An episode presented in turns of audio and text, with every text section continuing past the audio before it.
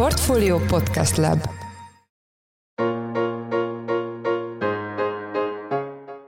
Ez az első Yard, a Pénzcentrum üzleti karrierutakról szóló podcast sorozata. A mostani adás Futó Péterről, a Fundi korábbi tulajdonosáról, a Futurál csoport alapítójáról, társ tulajdonosáról szól. Futó karrierje több szempontból is érdekes. Egyfelől a rendszerváltás után úgy csinált jelentős vagyont édességipari vállalkozásból, hogy a családjától néhány évtizeddel korábban egy cukorka és csokoládéüzemet államosítottak. Másfelől pedig kevés modernkori magyar vállalkozás hagyott annyira lát látható nyomot Budapesten, mint ahogy azt a Futurál tette a Korvin negyed kapcsán. Ebben a műsorban tehát főleg erről a két bizniszről, édességiparról és ingatlanfejlesztésről lesz szó, de Futó Péter beszél arról is, miért hasznos számára, hogy aktív szerepet vállal szakmai érdekképviseleti szervezetekben, és hogy milyen minták alapján tudtak családi cégként sikerre vinni egy akkora vállalkozást, mint a Futurál. Én Forrás Dávid vagyok, a Portfolio Podcast Lab szerkesztője, ez pedig az első Yard, a Pénzcentrum podcast sorozat sorozatának Futó Péterről szóló epizódja.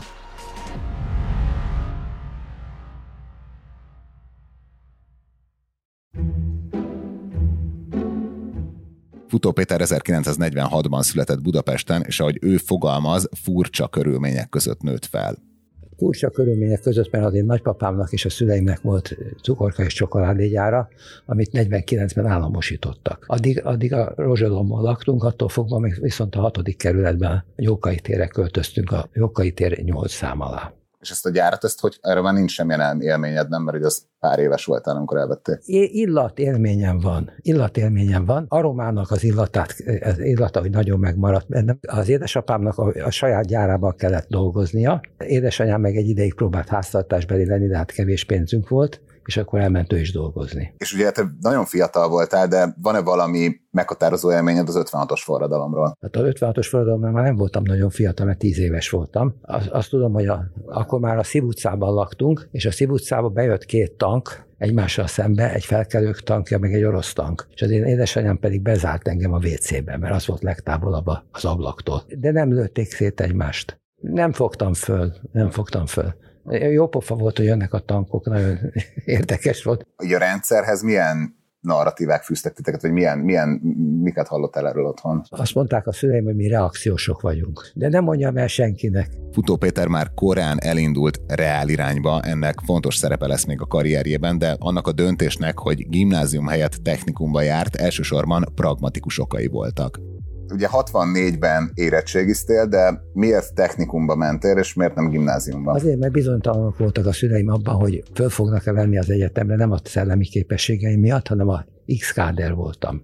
Tehát a legrosszabb káder kategóriába tartoztam. Tehát volt burzsóa. És akkor már a, már a vegyipari technikumban is felvételizem kellett 1960-ban, de egész jól sikerült, úgyhogy fölvettek és ez egy ilyen, hogy ez egy ilyen alapélményed, hogy ilyen nagyon okos gyerekként kezelnek téged? Sokra fogja vinni?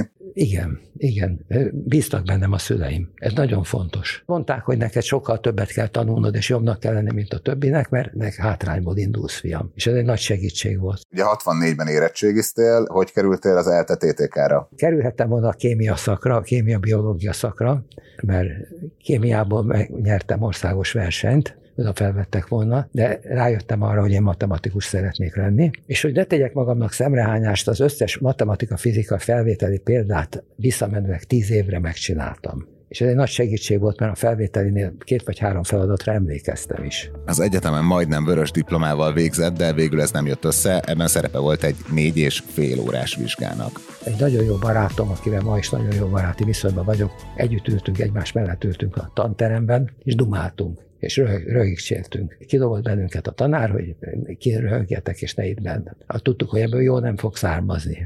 Vizsga előtt, vizsga előtt ráadásul találkoztunk a tanárral este 9-kor vagy 10-kor a 12-es buszon, és Andis barátomat, aki, aki mai napig egy nagyon jó barátom, egyből kivágta egyessel, utána jöttem én, és akkor elkezdett kérdezősködni, és négy és fél órán át kérdezősködött. Közben a gyerekek, a többiek kim voltak a, a folyosón, és mondták, hogy futó, futó, elég kellemetlen volt az egész. A lényeg az, hogy a végén mondta, hogy ő nem, nem kérdez tovább. Én mondtam, hogy úgyis mindent tudok, de, de csak azért, hogy cukoljam a proft, és a vége az lett, hogy, hogy átadott egy adjunktusának, az azt mondta, hogy legyen kettes, és megállapodjunk meg, hogy ne kelljen pótvizsgázni. Futó életének későbbi szakaszára is jellemző, hogy egyszerre több mindent csinál. Így volt ez az egyetem alatt is, amikor az apja kapott egy kisiparosi lehetőséget, és abba kezdett besegíteni. Ennek a munkának abból a szempontból is fontos jelentősége van, hogy itt jelenik meg az a tevékenység először a szakmai életében, mely jóval később a Fundi édességipari cég megalapításához vezetett.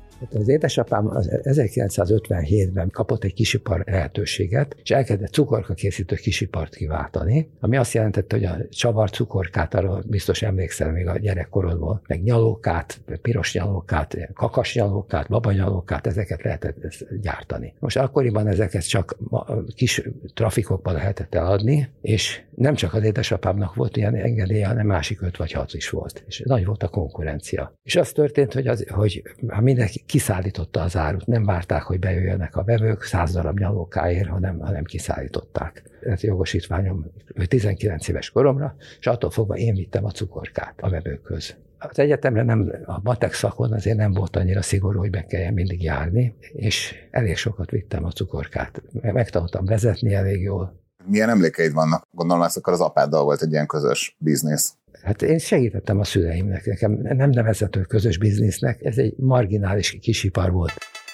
Marginális vagy sem, az az egyetem után is fontos volt futónak, hogy benne maradhasson. Ennek megfelelően úgy keresett munkát, hogy hol hagyják őt szombaton mást csinálni. Ebben az időszakban ugyanis a szombat még munkanap volt. Én változatlanul szerettem volna vinni az árut. Az egzisztenciának ez volt az alapja. És úgy mentem el a felvételi beszélgetésekre, hogy én szeretnék szombaton mással foglalkozni. És az első ilyen hely, ahol azt mondták, hogy nem baj, fiam, az a építéstudományi intézet volt, ahol volt egy Kulz György nevű reneszánsz ember, ő volt az kutatási igazgató először, később ő lett a főnök, és tulajdonképpen egymásba szerettünk, hát jó értelemben. Én voltam a fiatal, állítólag viszonylag okos kisfiú, ő meg volt akkor a 50 év körüli vezető, és úgy kezdtünk el együtt dolgozni, hogy a kutatás irányítással foglalkozott, és én is én a matematikájával foglalkoztam. Egy, egy nagy pályás, reneszánsz ember volt, mindenhez volt valami megjegyzése, mindenhez értelmes dolgokat mondott. De ez akkor az akkori rendszer kontextusában ez hogy, hogy tudott ilyen jól érvényesülni? Ez érdekes módon a vezérigazgató szintén egy nagyon szimpatikus, nagyon értelmes ember volt, Sebestyénnek hívták. Ő is, ő is szeretett engem. Tehát, jó, hogy mondjam,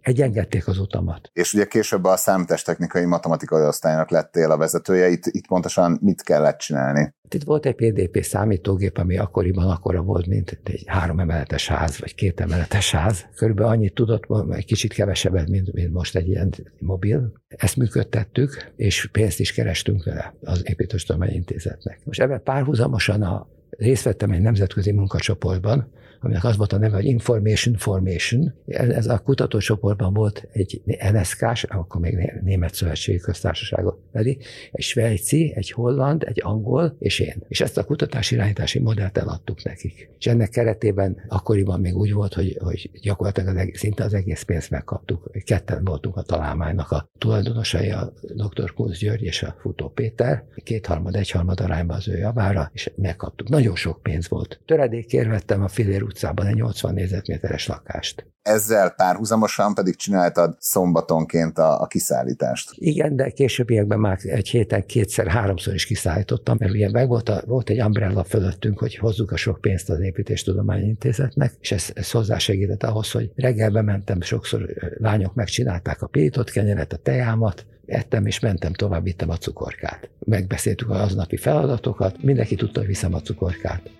Az építéstudományi intézeti munkával, valamint a kisiparba való besegítéssel párhuzamosan futó előbb doktori, majd kandidátusi címet szerzett matematika tudományból, ami nagyjából a mai PhD-nek felel meg. A karrierje szempontjából ez a kettősség egészen 1984-ig fennmaradt, amikor Futó Péter apja meghalt, és emiatt válaszút elé került. Vagy az építéstudományi intézetben marad, vagy pedig ő maga folytatja a kisipart. Az igazi váltás akkor történt 1984-ben, amikor sajnos az történt, hogy az édesapám meghalt. A Kunz György elment nyugdíjba, én meg bementem a személyzeti osztályvezetőhöz, és azt mondtam, hogy szeretnék elmenni. Hát futóelvtárs, nehogy már elmenjen.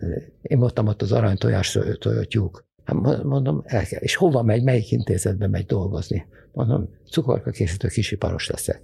Nem, nem, nem mondja komolyan. Na, ez, ez történt 1984-ben, és ahhoz, hogy folytatni tudjam ezt a cukorka bizniszt, nekem is kellett egy vizsgát letennem. Azokban az években, amíg az építéstudományi intézetben dolgoztam, először egyetemi doktor lettem, majd utána a matematikai tudományok kandidátusa. És azt mondtam, amikor levizsgáztam, a utolsó vizsgán túl voltam, hogy soha többé senki nem fog engem kérdezni, befejeztem tévedtél. Nagyot tévedtem, igen, mert ahhoz, hogy, hogy megkapjam a kisipart, ami az édesapámé volt, kénytelen, kelletlen, kellett cukorka készülő szakmunkás vizsgát tennem. Mai napig megvan az a személyi igazolványom, amiben benne van, hogy végzettségnél okleveles vegyésztechnikus, okleveles matematikus, egyetemi doktor, matematikai tudományok kandidátusa, cukorka készítő szakmunkás. Hát akkor kerestél sok pénzt a főállásodban is, de azért több volt az, ami a cukorkákból jött. És volt, volt, volt két gyönyörű gyerekem, akik a már csepelettek fölfel, az egyik 76-ban született, a másik 78-ban, 84-ben ezek már kisiskolások voltak futóik cukorbiznisze jól példázza, hogy milyen az államtól viszonylag független alternatív struktúrák is épültek a szocializmus alatt. Itt az operáció méretét jól mutatja, hogy a végén már 15 autóval működött a kiszállítás, melynek keretében több kisiparos termékét is értékesítették, és a kor lehetőségeihez mérten még marketing tevékenységet is folytattak. Hát ez a legelején volt. Először is olyan trafikokat kellett keresni, amikhez közel van az iskola mert az oda jártak be a gyerekek édességé. Ezt, ezt részben megtudhattam úgy, hogy, hogy a kis, kiskereskedők országos szövetségének a megyei elnökségé bementem a megyei irodájába, és megkértem a címlistát. Vagy odaadták, vagy nem adták. Ha nem adták, akkor, akkor megnéztem, hogy hol vannak az iskolák. És így kerestük a trafikokat. De most egy idő után már nem volt semmi komplikáció, mert tudták, hogy két hetente vagy négy hetente ott vagyunk, és ugyanazt az árut ugyanúgy el tudtuk adni nekik. Tehát első alkalommal nehéz volt. És akkor adtam a gyereknek egy nyalókát, és menj, menj be a trafikos nénihez, és kérdezd meg tőle, hogy van-e ilyen nyalókája. A trafikos néni nem volt nyalókája. Utána bementem, hogy hoztam a nyalókát. Hát ezt nevezzük marketingnek. 15 autós flottát irányítottatok a végén. Ezt, ezt hogy lehetett hát Először én, én vittem a cukorkát, akkor utána szóltam az egyik barátomnak, hogy nem akarsz te is vinni cukorkát, kis pénzt keresni. És így, így alakult szépen, hogy, hogy ő aztán ő hozta az ő barátját, akkor még, meg, még, még valakit, akkor a építéstudományintézetben is két, két barátomat elcsábítottam, és így alakult tulajdonképpen egy komolyabb flotta már. És itt már nem csak a saját magatok által előállított cukrokat vittétek ki, hanem más kisiparosoktól Igen, is? Igen, bevásárolt, vásároltunk. Tehát láttuk a piacot, éreztük a piacot, mindent tudtunk. A cukorka biznisz tehát szépen fejlődött annyira, hogy mire eljött a politikai átalakulás időszaka, Futó Péter szavai szerint a cég már készen állt a rendszerváltásra. És akkor tudjuk-e valahogy azt rögzíteni, hogy ezt a cukorka üzemet, vagy ezt az egész kereskedői hálózatot, ezt milyen állapotban érte a rendszerváltás? Szuper állapotban. Gyakorlatilag készen állt a rendszerváltásra. Ez azt jelentette, hogy rögtön tudtunk növekedni, azonnal növekedtünk, investáltunk, külföldről létrehoztunk egy kereskedőházat, aki importált külföldi termékeket. Ami sikeres volt, azt megpróbáltuk, megpróbáltuk licensz alapján gyártani. Így kezdtünk el gumicukrot gyártani, rágógumit gyártani, szaloncukrot gyártani, sok mindent kezdtünk így. Tehát láttuk, hogy, hogy mi, a, mi a sikeres a piacon, és utána az importot abba hagytuk. És a, a gyártókapacitás az, az mekkora volt így 90-ben? A gyártókapacitás kicsi volt 90-ben, de közben 93-95 között megvásároltuk néhány konkurensünket. Ugyanilyen kisiparosokat? Egyik nápolyt gyártott, a másik konyakos megyet gyártott, a harmadik zselét gyártott, ezeket gyakorlatilag fölvásároltuk. 989-ben alapult a Fundi. És ez hogy jött a név? Futó Candy és fán, tehát mindenképpen jó név volt. Ez a feleségemnek, a, a feleségemet dicséri a névválasztás. És hát 95-ben jött a CEFTA, Csehország, Szlovákia, Lengyelország és Romániának a szabadkereskedelmi egyezménye. Mindegyik országban létrehoztuk a Fundinak a megfelelő cégét. És az tényleg igaz, hogy ebben az időszakban megvásároltad azt a cukorkagyárat, ami a nagyapádé volt? Persze, hogy... sírtam is. Rákóczi Sütőipari Szövetkezet volt. Ott, ott voltak a gépek, ott volt minden. És úgy vettem meg ezt a Rákoszi Sütő és Édesipari Szövetkezetet, hogy nem vettem észre, hogy megvettem. Úgy, úgy értem, hogy, hogy anyagilag olyan profitábilis volt a Berkeley, hogy megvettük. És az, hogy licensz alapján elkezdtetek gyártani különböző termékeket, ez hozzásegített ahhoz, hogy megépült az a tudásbázis, ami alapján fejlődött. Pontosan, és ezt na, abszolút tudatosan csináltam. Nem utólag igazoljuk magunkat, hanem ez nagyon precízen végig volt gondolva. Bár a 90-es évek időszaka elsősorban a fundi építéséről szólt futó számára, erre az időszakra datálható az első jelentősebb ingatlan díja is, igaz, itt még nem lakások vagy irodaházak építéséről volt szó. Ez a lehetőség főleg egy újságírói tévedésből adódóan találta meg futót, mely hiba jelentős mértékben felnagyította a fundi jövedelemtermelő képességét. Ez úgy történt, hogy volt hogy az első Budapest kiállítás, élelmiszer kiállítás volt a Budapest, azon szerepeltünk, és, és több riportot is készítettek velünk, rádióriportot, újságban is több helyen szerepeltünk, és valahol ez egyik újságíró az 1 milliárd forintos forgalmat elértük című történetet úgy, úgy interpretált, hogy 1 milliárd forint volt a profitunk. És ezt valaki elolvasta egy repülőgépen, és arra gondolt, hogy neki van a, a, egy barátja, aki a Folkárt részvénytársaságnak volt a vezérigazgatója, illetve régebben a Folkárt szövetkezetnek volt a vezetője, és, és egy ellenséges kivásárlás alatt állt, hogy hát, ha tudok segíteni.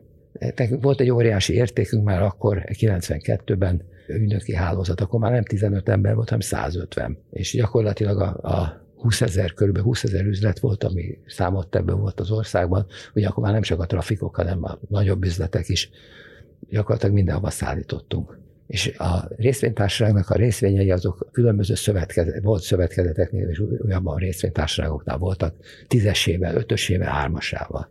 És egy hét alatt felvásároltunk több mint 50 százalékot. Mert ugye ilyenkor még fizikailag meg kellett venni. Tehát persze, el... persze. De miután mindenhol volt ügynökünk, annyiból lát, hogyha Békés Csabán bement a Békés Csabai, Celdömölkön a Celdömölki, és hát így, így tulajdonképpen előbb-utóbb többséget szereztünk a Folkárt részvénytársaságban. És ott rájöttem arra, hogy a cég mindig nullszaldós volt, hogy itt ez valami nem stimmel, és megpróbáltam először bérbe adni a üzleteket a, a, ott dolgozóknak. Amikor láttam, hogy ez jól megy, akkor volt 60 üzlet körülbelül. Ebből 15 tulajdonban volt, 45 pedig bérleti jogunk volt, igen. És a bérleti jogos üzleteket megpróbáltuk megvenni, ha nem sikerült, azt meg eladni a bérleti jogot. Tehát lecsupaszodott a 60 25-re de akkor az már a tulajdonban volt. És akkor rájöttem arra, hogy lehet, hogy bérbe kéne adni, és nem kéne foglalkozni a népvészeti termékekkel. Így kerültem kapcsolatba az ingatlan szakmával. De térjük vissza a fundira. Bár a cég sokféle terméket árult, sokak számára mégis a szaloncukrok és a gumicukrok maradhattak emlékezetesek. A szaloncukor tekintetében egyébként több olyan újítás is fűződik a vállalathoz, melyeknek köszönhetően piacvezetővé váltak. Ezzel párhuzamosan pedig folyt nemzetközi terjeszkedés is begyes eredményekkel. Rájöttünk arra, hogy, hogy a szaloncukrot ugye dobozba árulták az ember az egyik évben meg volt a doboz, és belerakták a díszeket, az, az emberek elrakták, következő évben már csak a doboz útba volt. Mennyivel egyszerűen ez acskóba tenni. És elkezdtük az acskós szaloncukrot, megvettük a legjobb licenszt, olyan, olyan isteni finom zselés szaloncukrunk volt, hogy már mindenki csak a fundi zselést kereste, és olcsóbb volt a csomagolás is, és ugyanannyira adtuk, mint a többiek. Ja, és abban az évben, az első évben nem készült el időben a csomagolóanyag tajtékoztam, nem kell mondom. Novemberben még nem volt csomagolóanyag. Kényszerből kitaláltuk, hogy lédig is el lehet adni a szaloncukrot. Ja, 5 kilós dobozokba vittük, és, és darabáruként értékesítették az üzletekben. Ez volt, a, ez kínunkba találtuk ki. Ez, ez is egy nagyon fontos lépés volt, de az, az askolás volt a legfontosabb lépés, az még automatizálható is. És hát ilyen, ilyen kis tétel szaloncukrot gyártottunk évente, ilyen több mint 4000 tonnát. Ez, ez, ez kb. 8 millió zacskó akkor 8 millió dobozt spóroltatok meg. Igen. Amikor már mindenki zacskóba csinálta, gyártotta a szaloncukrot, akkor mi kijöttünk a 450 grammossal és a 400 grammossal. És akkor ott a polcon igazából a, csak azt látta, hogy olcsóbbat tiéte. És ugye ezt említetted, hogy itt már terjeszkedtetek külföldön, ezek mennyire voltak sikeres vállalkozások a különböző országokban? A, lengyel, a lengyelországi az gyakorlatilag semmit nem hozott, a cseh ügyvezető kicsit lopott, a szlovák nagyon jól működött, és a román az brilliánsan működött. Romániában rögtön építettünk egy gyárat is. Ez azt jelenti, hogy megvettünk egy olyan hatalmas raktárt, amiből tudtunk gyárat csinálni. Minden terméket, ami, ami nálunk sikeres volt, elvittük Romániába is. Tehát ez egy érdekes tapasztalat volt tulajdonképpen, hogy mi minden történhet egy ilyen külföldi cégnél. Én már nem sokat jártam ki, akkor már ott 5-600 alkalmazottunk. A fundi tehát egyre csak nőtt, terjeszkedett, azonban egy idő után azt vették észre, hogy mindenki multi körülöttük. A beszállítóik, a versenytársaik, de még a vevőik egy része is, ez pedig nagyon megnehezítette az üzleti működést. Ennek a tapasztalatnak egyébként a későbbi ingatlanfejlesztő cég a Futureal megalapításánál is fontos szerepe lesz. Tényleg egy ilyen legacy brand volt Magyarországon a, a, a fundi. Hol jöttetek rá arra, hogy ezt inkább értékesíteni kell? 95-ben, amikor ugye hirtelen megjelentünk öt országban, akkor nagyon büszkék voltunk magunkra. Pláne, hogy felvásároltuk a konyakos üzemet, a nápolyos üzemet, ilyen üzem, tehát konkurenciákat elkezdtük felvásárolni. Borzasztó erősnek éreztük magunkat, amíg nem jöttünk arra rá, hogy mindenki multi, aki körülöttünk van. Multitól vettük a csomagolóanyagot, multitól vettük a kakaót, multinak adtunk el, gyakorlatilag mindenki százszor akkora volt, mint mi. Egy Nestlé vagy egy Kraft Jakob Szüsárd. És, és látszott az is, hogy a profitabilitásunk az csökkent, még a forgalom az nőtt, de, de a, a, az egységre első profitunk az, az csökkent, és, és 97-98-ban már látszott, hogy, hogy tulajdonképpen föl kell adni a meccset. Ez egy nagyon nehéz döntés volt. Nagyon nehéz, mert dagadt a szívünk a büszkeségtől, de már, de már tudtuk, hogy baj van. De inkább üzletileg, vagy inkább érzelmileg volt nehezebb döntés? Érzelmileg. Adsz valami betekintést, hogy akkor hogy kezdődött az a folyamat, ami végül is egy holland cégnek értekesítettétek a fundit? Úgy hívták a céget, hogy van melle, úgy van szó szerint. Gyakorlatilag az történt, hogy, hogy tudtuk, hogy, hogy ez a famelle egy közös webünk, külföldi webünk keresztül, mert ja, elég sokat exportáltunk is, nem csak, a, nem csak ebbe az öt országba. És megtudtuk, hogy, hogy lecsúszott valami, valami cégvásárlásról, és nekik nagyon fontos volt, hogy vegyenek valamilyen céget, mert kiderült, hogy ők meg eladósorban voltak, és meg akarta venni őket egy olasz, a Perfetti. Mm. És tulajdonképpen a vevő ismeretségen keresztül meg felvettük a kapcsolatot velük, hogy tanuljunk, hogy hogy működik egy ilyen eladási folyamat. Mondtam, hogy tanuljunk egy kicsit. Hát annyira tanultunk, hogy eladtuk a végén. A fundi értékesítéséből befolyt összegről futó nem beszél, de azt elárulta, hogy az 1999-es értékesítést követően 2001-ben mindössze a két évvel korábban befolyt összeg másfél százalékáért vásárolta vissza a cég forgalmának 30 százalékát kiadó részét. Igazán mély butaságot követtem el, azt kell, hogy mondjam, mert közben bennem volt az, hogy sok pénz van a zsebünkben, miért nem veszük meg a multikat. ha, már, ha már úgy legyen kövér, de nem sikerült. Miket próbáltatok megvenni akkor? A Győri kekszet, a Stolberket. Ugye a fundi egy részét visszavásároltad. A következő történt. Ez a cég, a Famela, aki a Mentos cukorkát gyártja többek között, ő cukorkás cég. Neki igazából nem kellett a konyakos, vagy nem kellett a nápoi, nem kellett a diabetikus, voltak az a diabetikus termékeink. Azokat mondta, hogy visszaadná nekünk. Hát mondtam, hogy engem nem érdekel végül visszavettem tőlük. Tulajdonképpen ez a forgalom 30%-át tette ki, és megvettem a másfél százalékáira az eladási árnak. Azt hittem, hogy valami újat csinálok, és nagyon jó fej vagyok, de nem voltam az. A termelési igazgatómnak adtam a céget, hogy menedzselje, aki egy halálkorrekt, szuperintelligens ember, de ő termelési igazgatónak nagyon jó volt, de CEO-nak nem volt olyan nagyon jó. Úgyhogy ez 7-8 évig elaborálgatott, én nem foglalkoztam vele, gyakorlatilag nullszaldóban működött. Adott munkát jó néhány régi embernek, aminek örültem, és a végén ugyanazért a másfél százalékért, vagy közel annyiért sikerült valakinek eladni. Közben ugyanakkor már kereste, hogy mibe fektesse a tőkéjét. Ekkor jött jól az a tapasztalat, amit a fundival szerzett, mely szerint a multikat versenytársként jobb elkerülni. Végül 2001-ben döntötték el fiával, Futó Gáborral, hogy közös céget alapítanak. Az a projekt viszont, amely leginkább emblematikussá vált a Futurál csoport számára Budapesten, itt a Korvin negyed rehabilitációjáról van szó, egészen 2004-ig váratott magára. Itt, itt, már, itt már eldöntöttük, hogy ingatlannal és tégfelvásárlással próbálunk foglalkozni. És miért, miért, ez, miért, volt, miért ez a szektor? Mert kerestük azokat a, azokat a területeket, ahol a multik nincsenek ott. Mert Éreztük, hogy a multik meg tudnak folytani, és hát a ingatlan szakmában meg te vagy a lokális multi. A, hát a körülmények azok érdekesek voltak. A fiamnak volt a 25 éves születésnapja, és ő a Harvardon volt, és lejött Bostonból New Yorkba, és ott találkoztunk New Yorkban, és elmentünk a World Trade Centernek a tetejére, hogy, hogy a dátumot mondjam, 2001, május 11, nem szeptember 11, hál' Istennek, hanem május 11, és ott, ott eldöntöttük, hogy, hogy hazajön, és csináljuk együtt.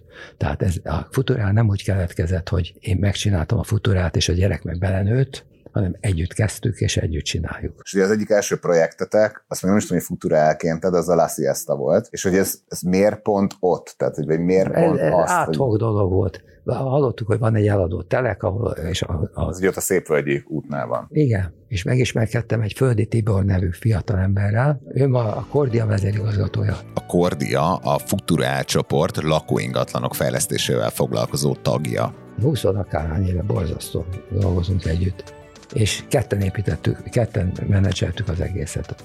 Sok tanulópénzt fizettünk, de, de megtanultuk. Neked akkor volt a folkártos tapasztalatod, és neki nem nagyon volt igazán? Neki, neki volt, mert ő már egyetemi évei alatt besegített ingatlanfejlesztőknek. Ő volt a tájékozottabb. És mégis azért a Kordiának a emblematikus projektje, ugye a Corvin negyed vagy sétány rehabilitációja volt. Itt egyáltalán hogy találtátok ezt a projektet, vagy hogy jött ez szembe? Nagyon érdekes volt. Úgy kezdődött, hogy a menyem, aki, aki még akkor nem volt a menyem, itt, tanult a Szemüvesz Egyetemen, és a 9. kerületben volt egy bérelt lakása, és volt egy kiskutyájuk, és a kiskutya eltűnt. És keresték a kiskutyát, és összetalálkoztak egy hölgyel, aki a 9. kerületben építkezett eh, szövetkezeti alapon. És, és akkor leültünk tárgyalni a hölgyel, kölcsönös volt a szimpátia, mi visszük a pénzt, ő adja a tudást, és induljunk el, akkor volt a Korvény Szigony projektnek hívták, Korvény Szigony projektnek volt a versenyeztek. Ez egy nagy önkormányzati projekt volt. Ez egy nagy, 20 hektár, ez egy borzasztó nagy terület volt, meg van is, hál' Istennek, és elindultunk a hölgyel, ez a Budapesti Lakásépítő Szövet, most nem ismerem, nem emlékszem a pontos nevére. Lényeg az, hogy másodikak lettünk. Négy építőipari vállalat konzorciumban nyerte meg, létrehoztak egy Corvin ZRT nevű céget, egy 800 millió forinttal, mindenki 200-200-al beszállt erről úgy, tudtunk, úgy szereztünk tudomást másik oldalról, hogy az egyik a négy közül az építette a, a La Siesta lakóparkot, és állandó pénzügyi zavarban volt. Még, még, még adjunk egy kis előleget, még adjunk egy kis előleget, akkor megtudtuk, hogy, ne, hogy, hogy neki van 25%-a ebben a projektben, akkor megvennénk a projektet, de nem 25%-ot.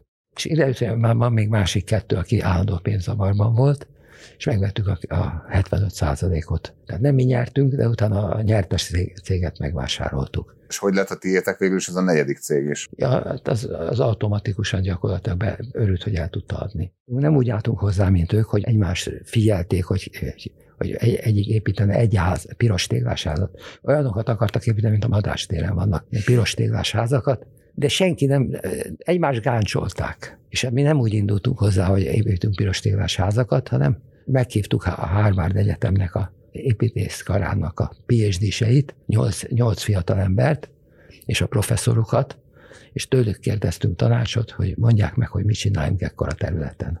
Nem volt verseny, nem volt verseny, tulajdonképpen mindenki boldogan leadta az ő tanulmányát, és mindegyik oda konvergált, hogy ennek a körút felé eső részébe irodákat kellene csinálni, üzletközpontot kellene csinálni, később lakóépületeket, és a másik végében ott a Szigony utca környékén pedig kutatóintézeteket. Ezt a Harvardos csapatot azért hoztátok, mert úgy nem annyira tudtátok, hogy ez hogy kell ezt a projektet megíteni. Mi, mi valahol tudjuk, hogy hol vannak a határaink, és ez nagyon fontos. Nem tudtuk, hogy mit, hogy kell ezt csinálni. Ezek meg mindent elmondtak. És boldogok voltak, és a nevük fölkerült, és nem volt verseny, de a, a professzoruk az négy csoportra osztotta őket, mindenki meg két-két gyerek, gyerek, ilyen 35-40 év körüliek. És örömmel csinálták. Örömmel csinálták. Mi meg reklámoztuk őket. Összehoztuk őket a műegyetemes doktoranduszokkal is. Azoknak is jó volt. De nagyon jól sikerült dolog volt. Nem volt mindegy, hogy milyen sorrendben építkezünk. Építettünk először egy Premier ház nevű, ugye a nevében is benne van első házat, az nem is a közvetlen a sétányon van, hogy tanuljunk. Ebben párhuzamosan az első irodaházat is megépítettük. A Futó utcában ott, ott három irodaház van. Az elsőt meg akkor megépítettük. És hát tulajdonképpen mindenki azt mondta, hogy ez bele fog törni a bicskánk ebbe a történetbe. 1100 családot segített a 8. kerületi önkormányzat új lakáshoz juttatni. Jobb körülmények közé kerültek. És mi meg elkezdtünk építkezni okosan. És hát tulajdonképpen ez egy sikersztori lett. Már korábban is nyilatkoztat, hogy az egy fontos momentuma volt a cégnek, hogy a plázát azt előre el tudtátok adni. Igen, ez a fiamnak volt a Gyakorlatilag el tudta hitetni azt, ami meg is történt, hogy meg fogjuk építeni. Én, ne, én nem, nem hittem volna el neki. És az azt jelenti, hogy még nem volt egy kapavágás, de a Klepiernek. Igen, Klepier megvette, és sok pénzt kaptunk érte. És akkor ez jelentette azt a forrást, amiből utána tudtátok építeni a, a többi? Hát ez is meg, ami meg hál' Istennek volt a fundiból. A Futurál csoport időközben óriásira nőtt. Hazai ingatlan projekteken túl jelentős külföldi érdekeltségekkel is rendelkeznek, és 2022 első fél évében a vállalat 47,5 millió eurós üzemi eredményt ért el, ami október végi árfolyamon számolva kb. 20 milliárd forint. Érdekelt, hogy Futó Péter most milyen szerepet vállal a cég életében, és hogy visszatekintve mit gondol, miért tudtak családi cégként ennyire sikeresek lenni. Hát a fiam, nekem ugye megtanultam azt, hogy hogy kell a családdal együtt dolgozni. Amikor az édesapámmal dolgoztunk együtt, ő hagyott állandóan, hogy csináljam az én gondolataimat, bízott bennem, és tulajdonképpen eredményes is lettem. Én meg ezt láttam előtte mintának, és így, így, így voltam a fiammal. Ma már ő a motor, én azt szoktam mondani, meg a fék. És ez akkor a, most már a külföldi, meg a belföldi bizniszre is igaz? Most mit csinálsz bent, amikor bemész? Beszélgetek. Nagyon rossz menedzser voltam mindig, de jó líder voltam, és ezt használom. És szeretem az embereket, a szűk vezetés 15-20 éve ott van, mindent tudunk egymásról, elmegyünk együtt ebédelni, tudják, hogy el lehet nekem mondani a problémákat is, mert nem, nem fogom levágni a fejüket. És a feleségednek milyen szerepe volt? Hogy alkalmazkodott, vagy hogyan volt ágense azoknak a munkáknak, amiket végeztél? A feleségem a biológia, kémia szakot végezte az egyetemen, és dolgozott sejtbiológusként, és akkor, amikor a, a konkurenciák gyönyörűen csomagolták az édességet, most ez még a fundi előtt is van, akkor eldöntötte azt, hogy besegít nekem, és létrehozott egy Fundesign nevű céget. Ez a Fundesign, ez a csomagolásokban, arculatban nagyon, nagyon sokat segített. Hozzá kell tegyem, hogy a feleségem ötlete volt a zacskós szaloncukor, a lédik szaloncukor is. Ő adta a nevet, a fundit. A futuránál meg ugye elővettük az angol-magyar szótát, és kerestünk valami futtal kezdődött. Oda egy kicsit meg kellett, elő, el kellett előszakolni. Vannak külföldiek, a Future Yield keresik, és hát mai napig működtet egy, egy Brand Art nevű céget, ami 95%-ban nekünk dolgozik, nem versenyeztetjük meg. Ez az arculatot csinálja. Már megmondtam, hogy van olcsóbb, de maradunk ennél. Megpróbáltuk úgy csinálni, ne legyenek viták, de van. És fölhívja a Gábort, és mondja neki, hogy micsoda disznóság, hogy, hogy kitoltatok velünk. De nagyon sokat köszönhetünk a feleségemnek. De hogy ő, ő egy ilyen partnered volt a legfontosabb döntéseknél, vagy inkább úgy támogatott? Támogatott. Támogatott. És hát gyönyörű gyerekeket nevelt, hála Istennek. És ma már van gyönyörű hét unokám, büszke vagyok rájuk részben a, ugye a Corvin projekt megszerzése, részben pedig a 21-es, ugye 55 milliárdos kötvénykibocsátás ellenére. Ti vagytok az egyik nagy cég, ami így távol tudta magát tartani a, a, a politikától. Ebben segített nekem az MJOS, a Munkahadók és Gyáriparosok Országos Szövetsége. Mindig annak a alapító okiratában benne van, hogy a mindenkori politikától függetlenül kell működnie. Ezt én írtam bele és ebből következik, hogy nem kell nekünk kapcsolatokat tartani se a bal oldalal, se a jobb oldalal próbáljuk ezt tartani. Én elég aktív voltam a társadalmi kapcsolatok terén, és a, először, az Élelmiszerfeldolgozók Szövetségének lettem először az alelnöke, majd pörbe, akkor, mikor eladtam a fundit, akkor lettem az elnöke. És ez neked miért volt fontos? Mert, mert jobban beleláttam a történésekbe. Tehát a törvényalkotásba lobbizni lehetett, tehát ez, ez, ez fontos volt. Ebben párhuzamosan akkor még működött egy olyan, hogy Magyar Munkaadói Szövetség, Orbán István volt annak a vezetője, aki a, a taxis blokkád megoldását adta. Állati, okos, értelmes, nagyon-nagyon kellemes ember. Ott én alelnök lettem közben, időközben, majd párhuzamosan ebben a Széles Gábor féle gyoszban, az a Gyáripasok Országos Szövetsége, szintén alelnök lettem. És amikor ez a két szervezet összemörzsölt, akkor én is ott voltam ebben a, a mörzsnek a lebonyolításában, és az Egyesült Szervezetek lettem az alelnöke, aztán később a társelnöke. És 2008-tól vagyok egyfolytában az elnöke. Nekem fontos, és, és jól érzem benne magam. Nagyon értelmes, nagy egójú emberekkel tudok együtt, együtt lenni. És 14 év alatt, hogy, hogy nem váltottak le? Elfelejtettek. Most a negyedik ciklusomat töltöm, de azt hiszem ez lesz az utolsó. És azon így gondolkodtál, hogy azon kívül, hogy a a saját apáddal való kapcsolatod modellként szolgálhat, de hogy miért működik jól az, hogy a, hogy a fiaddal építetted fel a céget? Mert ő egy kiművelt emberfő volt ingatlanból. Ma, ma is van egy olyan könyvtárunk, ami mint a száz kötetes könyvtárunk, a ingatlanfejlesztés buktatóiról. Hát inkább elolvasom a 20 dolláros könyvben, mint, mint valóban végig élvezem. Tudást, mi, mi mindig arra törekedtünk, hogy a tudás kerüljön hozzánk. De hát azt becsültük a tudást, és én is hagytam a fiamat dolgozni. Ő is hagyott engem dolgozni. Mi nagyon jó, nagyon jó, hál' Istennek, nagyon jó viszonyban vagyunk. Ugyanilyen jó viszonyban vagyok a lányommal is, aki viszont nem, nem szakmabeli, ő pszichológus, doktor, és hát tényleg nagyon sikeres a maga, maga területén. Igazából egy ilyen záró részhez érkeztünk, itt arról szeretnék beszélni, hogy voltak-e olyan kulcsmomentumai a, a karrierednek, amikre úgy emlékszel vissza, hogy így nagyon meghatározták a következő szakaszát az életednek? Hát voltak ilyen nagy ugrások, vagy inkább ilyen organikusan? Inkább organikusok nevezném. És olyan döntéseid, amiken nagyon sokat filoztál, és később jónak bizonyultak? Hál' Istennek ilyen volt. Hát többek között ilyen volt, hogy elhagyjuk a fundit, ilyen volt, hogy elindítjuk a fundit időben. Hülyeséget csináltam, amikor visszavásároltam. Szerencse volt, hogy, hogy, hogy megvettük a Folkártnak a részvényeit. Mert ha nem olvassa valaki a repülőn az újságot, amiben rosszul írták le, szerencse kell az élethez. Szerencse kell az élethez, nagyon fontos. Hát, hogyha nem megy el, nem logál a kutyájuk a, a fiamnak és a, a mostani feleségének, akkor, akkor lehet, hogy nem, nem indulunk a korbés sétányon nem ismerjük meg a projektet. A fundit szerinted ma meg lehetne még csinálni, függetlenül attól, hogy mondjuk mekkora a profit marzsa és milyen multik vannak, de hogy ez az egész ilyen egészségipar annyira letarolta ezt a piacot, hogy most még lehetne nagyon sikeressé tenni egy kizárólag cukorgyárat? Egy, egy érdekes dolog az, hogy, hogy megelőztük a korunkat, mert csináltunk vitaminozott cukorkát Biofit néven, és multivitamint is csináltunk multivitamin néven, és a kutyának nem kellett.